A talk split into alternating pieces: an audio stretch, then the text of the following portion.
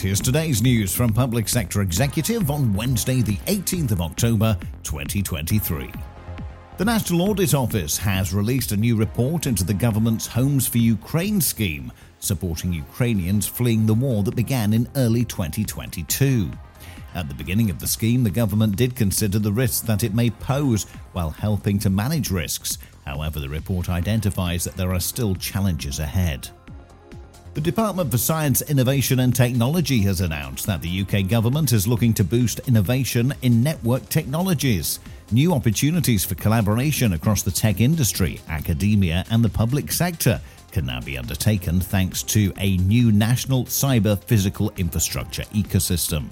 And the Scottish Government has announced it will be using strategic investments to deliver the economic potential of renewables and the creation of thousands of green jobs.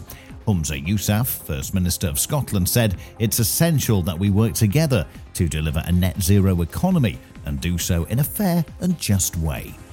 And that's the latest. Don't forget to like and subscribe to make sure you receive every new bulletin, and check out our stories in full on our website, public sector executive dot com.